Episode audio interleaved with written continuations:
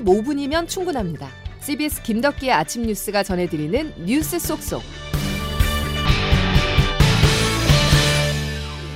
여러분 안녕하십니까? 7월 5일 김덕기 아침 뉴스입니다. 오전까지 폭우가 쏟아진다면 오늘 오후부터는 폭염입니다. 어제 밤부터 오늘 새벽까지 많은 비가 예상이 됐었는데요. 다행히 인명피해 없이 지나갔습니다. 호우특보는 대부분 해제됐는데요. 기상청 연결해서 얼마나 더 비가 내릴지 알아보겠습니다. 김수진 기상 리포터. 네, 기상청입니다. 예, 앞으로 어느 지역에 주의가 필요할까요? 네, 밤사이 많은 비를 뿌렸던 강한 비구름대가 남동쪽으로 이동해 가면서 현재는 제주도에만 호우특보가 남아 있는 가운데 제주와 경남 해안을 중심으로 세찬 비가 쏟아지고 있습니다. 이번 장맛비는 오늘 오전에 대부분 그칠 것으로 보입니다만 오늘 아침까지 경남 남해안과 제주도를 중심으로 국지성 호우를 동반한 20에서 60, 제주도에 최대 80mm 이상의 많은 비가 더 내릴 것으로 전망되고 있습니다.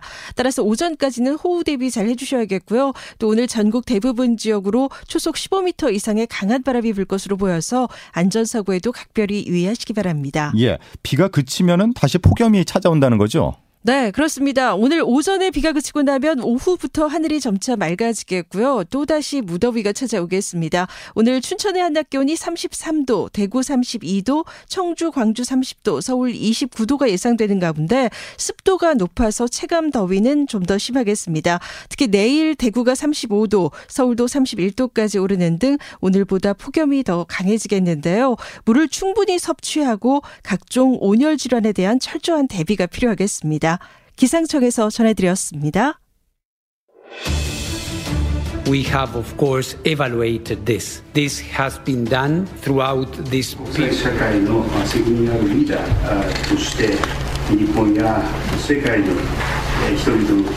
수입 규제 철폐를 요구할 경우 어떻게 대응하겠다는 건 구체적으로 밝히지 않고 있습니다. 그러면서 그저 미도도 좋다라고만 하니 국민들께서 안심하실 수 없습니다. 중세 종교 재판의 맹목적 세계관을 보는 것 같습니다. 그러나 그래도 지구는 돌고 있듯이 아무리 민주당이 IAEA를 공격해도 오염수에 관한 과학적 진실은 변하지 않을 것입니다.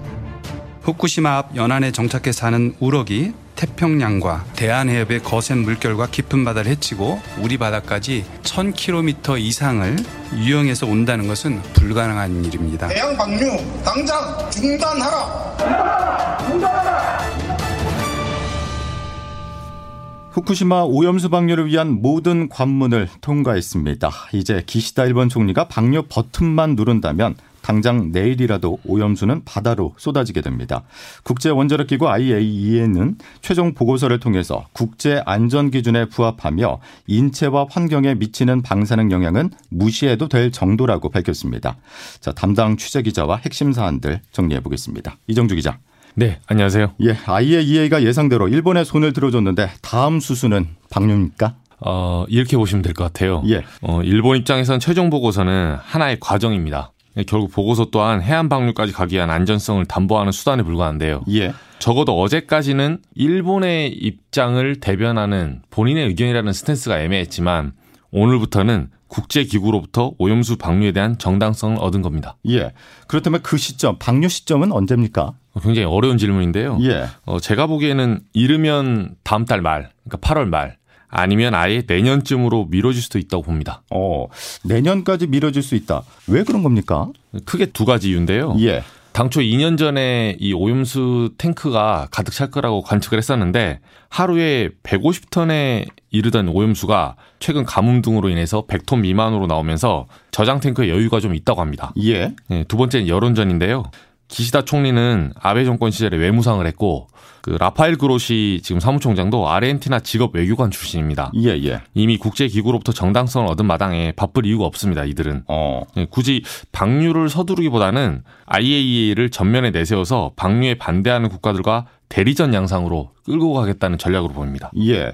모레 그로시 사무총장이 우리나라도 방문을 하는데 이 역시 그러면은 여론전의 일환이다 이렇게 보면 되겠군요. 네. 당연히 우리 정부는 표면적으로는 우리 정부에 와서 보고서를 설명하고 이해를 구하겠다. 이렇게 이제 설명을 하는데요. 그건 말 그대로 표면적인 거고. 예. 그로시 사무총장이 오늘은 후쿠시마 현지를 방문하고 모레 오전까지 일본에 머물거든요. 예. 모레 오전부터 일요일까지 2박 3일로 우리나라를 방문합니다. 근데 정부는 그렇게 얘기했지만 지금 누가 봐도 이 보고서는 일본 측에 유리한 해석이 담겨 있어요. 예. 예. 그래서 사흘간 일정 중에 이번 주 토요일 또는 일요일에 이틀 중 하루 우리 국내 언론들을 대상으로 기자회견을 검토 중이라고 합니다. 예. 어, 방류와 함께 가장 큰 관심은 후쿠시마산 수입물 수입 재개 여부인데 이건 어떻게 전망하세요? 사실 이게 좀 핵심인데요. 지금까지 우리 정부는 안전성이 검증되지 않는 한 이 조건부로 후쿠시마 수산물에 대한 수입 재개는 없다고 강조했습니다. 그렇죠. 그런데 일본 내부에서는 수산물 수입 금지 해제와 관련된 언급들이 최근에 심심찮게 나오고 있습니다. 예. 당장 어제만 봐도 마스노 관방장관이 기자회견에서 동일보 대지, 대지진 이후 일본산 식품 수입 규제의 철폐가 계속 정부의 주요 과제이며 부처 간에 협력하면서 적절한 형태로 대처해 나갈 것이다. 이렇게 얘기를 했어요. 예. 앞서 우리 정부가 후쿠시마 수산물 수입 규제 문제를 놓고 WTO 1심에서는 패했고 2심에서는 이겼거든요. 예. 그런데 지금 오염수 방류가 되면서 좀 상황이 변했어요. 굳이 말하면 정부가 당장 내일이라도 수입 규제를 풀면 당장 풀릴 수 있는 상황이고 예. WTO 제소로 가게 되면 한 2년 정도 이 수입이 좀 지연될 수도 있어요. 예. 그러니까 후쿠시마 수산물 수입 재개는 결국 정부가 키를 쥐고 있다. 이렇게 이해를 해도 되겠군요. 그렇습니다. 예, 알겠습니다. 여기까지 정리하죠. 이정주 기자였습니다. 자, 오염수 해양 방류가 인체에 미치는 영향이 미미하다 해도 바다가 생계인 어민들 입장에서는 우려가 큰 게 사실입니다. 어제 부산 곳곳에서는 오염수 저지 시위가 열렸는데요. 여름 휴가철을 앞두고 최대 성수기를 맞이해야 할 자갈치 시장의 분위기는 어떨지 CBS 부산 방송 김혜경 기자가 취재했습니다. 부산 자갈치 시장에서 18년째 횟감을 팔고 있는 이기재 씨. 여느 때라면 여름 특수로 직원 한두 명을 더 고용해야 하지만 이제 있는 직원도 내보내야 할 판입니다. 매출이 뚝 떨어지더니 이제 하루에 손님 세네 팀을 맡기도 어렵습니다. 코로나 걸렸을 때도 장사가 안 되는데 한 3년 동안 그랬는데 지금 4월 매출이 한 반 정도. 활어 특성상 2, 3일 안에 바로 팔아야 해 최근에는 평소 취급량의 60%를 줄였습니다. 그야말로 버티는 상황. 오염수 방류가 본격화하면 이제 답이 없다는 게 이 씨의 결론입니다. 방류하는데 뭐 나중에 우리나라 피해가 있다 뭐 이런 자꾸 이런 식으로만 하면은 누가 먹겠습니까 그래. 실질적인 대책을 해주란 말입니다. 자갈치 시장 점포는 280개, 종사자는 1,500여 명입니다. 이제 일본산 꼼장어와 가리비는 찾는 이가 없어 자취를 감추는 추세고 업주들은 업종 변경을 고민하고 있습니다. 금봉달 자갈치 시장 경영 본부장입니다. 안전하다고만 할 게 아니고 왜 안전한지 그걸 수치화시켜가지고 좀 국민들한테 홍보를 좀 잘해주고 여야가 협치해서 어떤 뭐 안전검증단을 만든다든지 휴업기가 끝나 곧 출항을 앞두고 있는 대형 선망 수협 분위기도 어둡기는 마찬가지. 고기를 많이 잡아도 팔 수 있을지 걱정이 더 앞섭니다. CBS 뉴스 김혜경입니다. 중국도 반대 목소리를 높이고 있습니다. 중국 정부는 IAEA 최종 보고서가 후쿠시마 원전 오염수 해양 방류의 정당성을 증명할 수는 없다고 비판했는데요. 베이징에서 임진수 특파원입니다. IAEA 보고서 발표 직후 중국 외교부는 바로 대변인 명의 논평을 통해 성급한 보고서 발표에 대해 유감이라고 밝혔습니다. 또 보고서의 신뢰성에 의문을 표하는 동시에 이 보고서가 오염수 배출에 대한 면제부가 될 수 없다고 강조했습니다. 마오닝 외교부 대변인입니다. 보고서는 해양 방류를 정당화할 수 없습니다. 일본의 도덕적 책임과 국제법 의무도 면제할 수 없습니다. 특히 12년 전 후쿠시마 원전 사고로 전 세계의 지원을 받은 일본이 12년 뒤 핵오염의 위험을 전 인류에게 전가했다며 일본 정부를 강하게 비판했습니다. 한편 중국에서는 오염수 해양 방류에 반대 일본산 제품 불매 운동이 벌어지고 있습니다.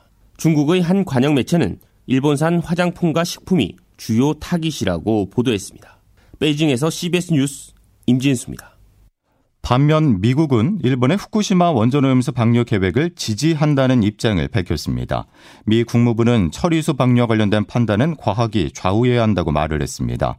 앞서 지난 2021년 4월 일본이 오염수를 방류하기로 결정을 하자 바이든 행정부는 국제 기준에 따라서 투명하게 결정한다는 입장을 밝히는 등 초기부터 일본의 발표를 지지해 왔습니다.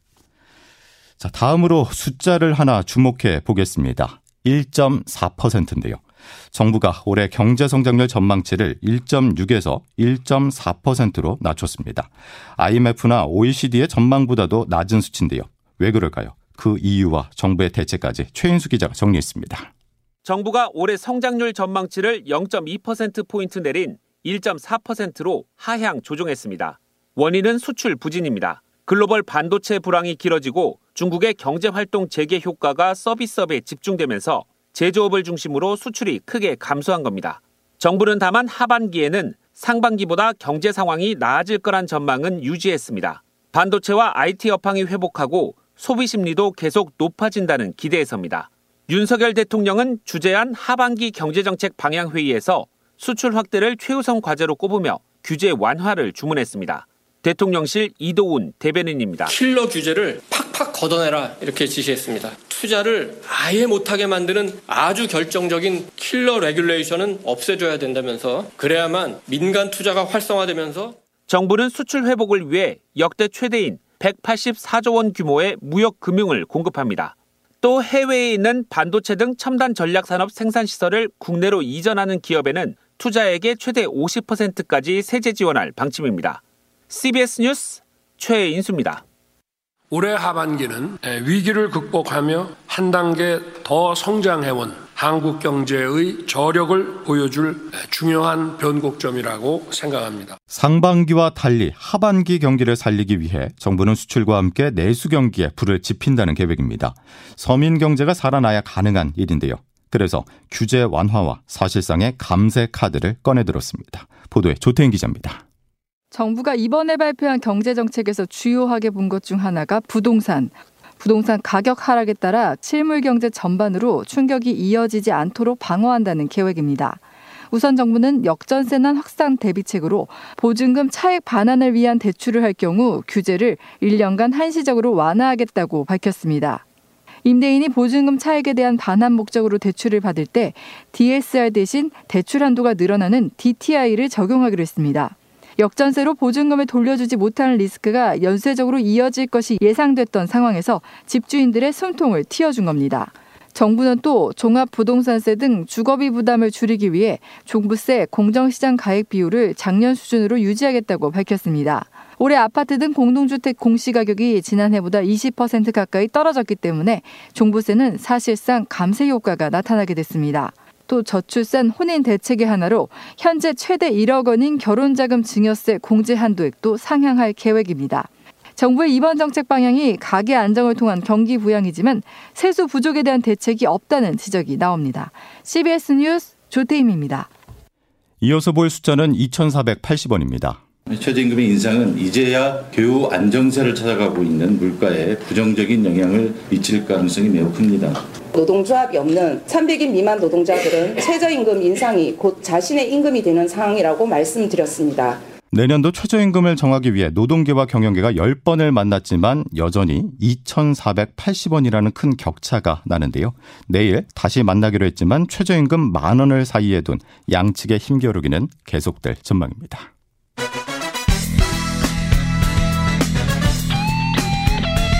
핵심만 담다.